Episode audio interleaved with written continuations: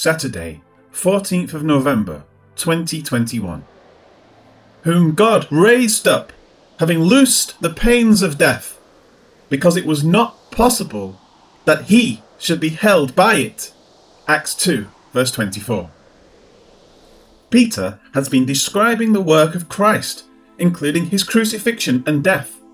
With that noted, he now notes the second half of this greatest event in human history. There was the cross-death, and there was the triumph over it. Peter says, whom God raised up.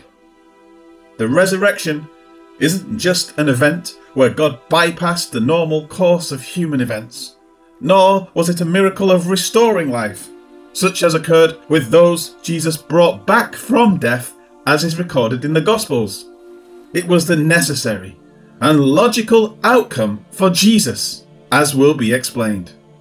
For now, the words, whom God raised up, are referring to the working of each member of the Godhead. Paul states in Romans, therefore we were buried with him through baptism into death, that just as Christ was raised from the dead by the glory of the Father, even so we also should walk in newness of life. Romans six, verse four. However, Jesus had already referred to his own hand in the resurrection in John. Therefore, my Father loves me, because I lay down my life, that I may take it again. No one takes it from me, but I lay it down of myself. I have power to lay it down, and I have power to take it again. This command I have received from my Father. John ten, verses seventeen and eighteen. And yet, Paul again ascribes the resurrection to the Holy Spirit in Romans eight. But you are not in the flesh, but in the Spirit, if indeed the Spirit of God dwells in you.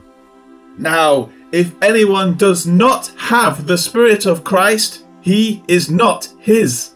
And if Christ is in you, the body is dead because of sin, but the Spirit is life, because of righteousness.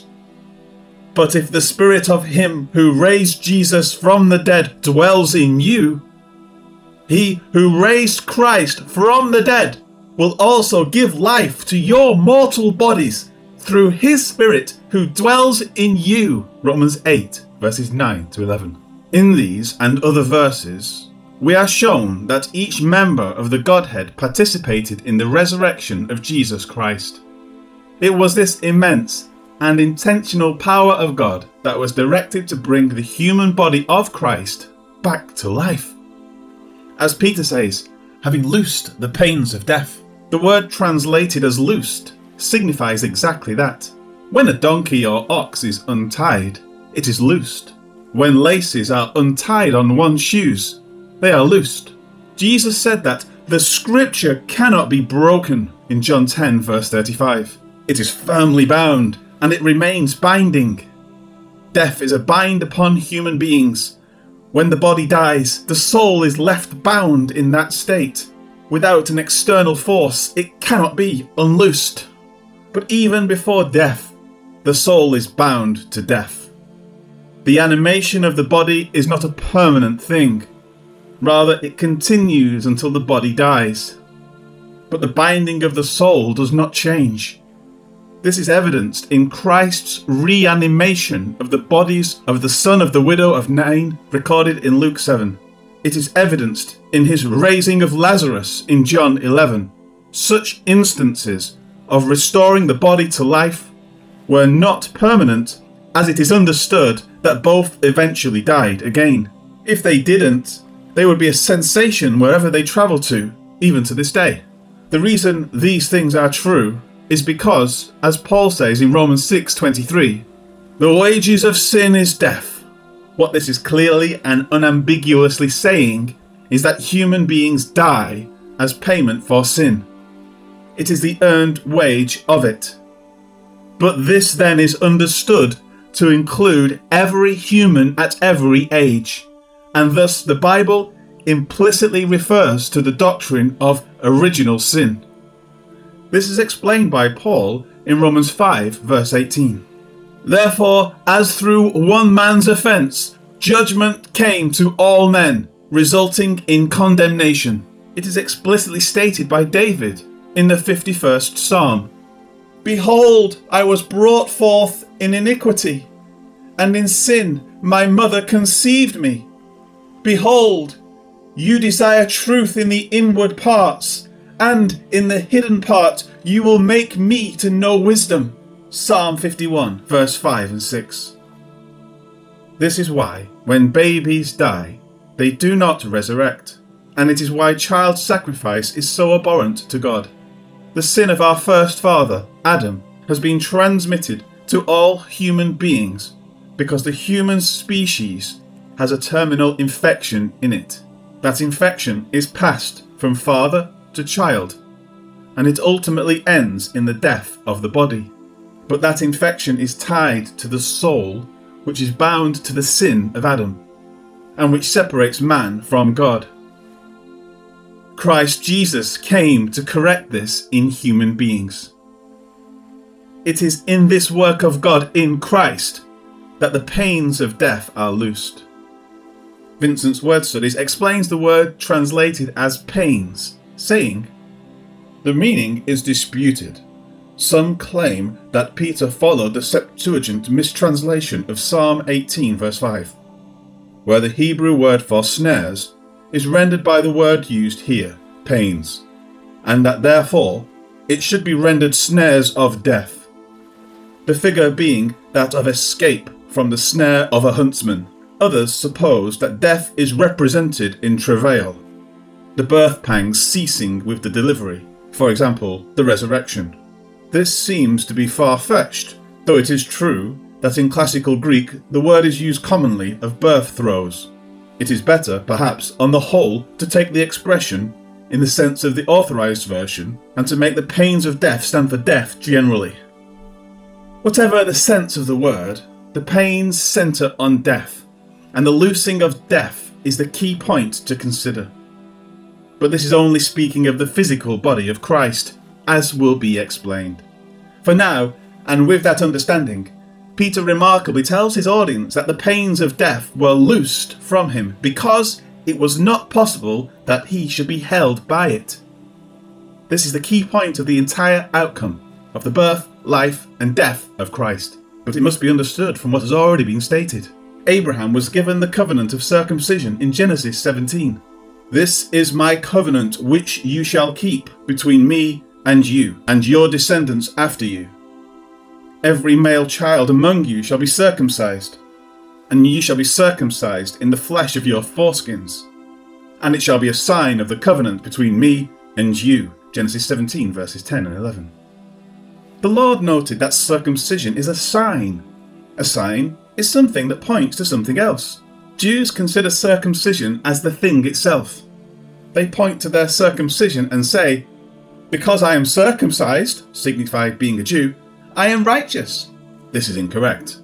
The sign does not call attention to itself, but rather points us to the fulfillment of the sign. The implication in cutting the male organ is that the sign anticipates the cutting of sin.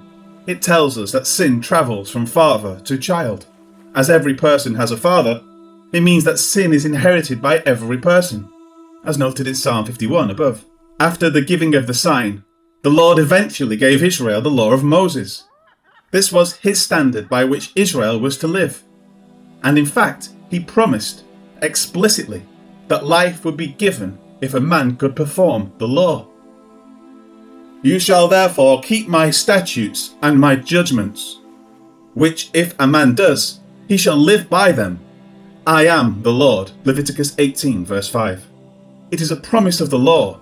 The man who does the things of the law will live. To live is to not die. It is an explicit statement that speaks of righteousness leading to life, because the wages of sin is death. When Christ came, he did not come to the Japanese, nor did he come to those in Germany. Rather, he came as a descendant of Israel after the giving of the law. Thus he was born under the law. However, he had no human father, thus no sin was transmitted to him. The sign of circumcision was fulfilled in his coming. The line of sin was cut, because his Father is God. As such, he was capable of living by the law, something no other person had done, proven by their deaths. Every person born under the law for the previous one thousand four hundred plus years had died because the wages of sin is death, and all of them had sinned and committed sin. Peter will further explain this in the verses to come. In the virgin birth, Christ was born without sin, but being born under the law, Christ had to live without sin in order to fulfill the law. This is what the Gospels were given to show. Christ not only was born sinless, but he lived perfectly before his Father without sinning. Which of you convicts me of sin? And if I tell the truth, why do you not believe me?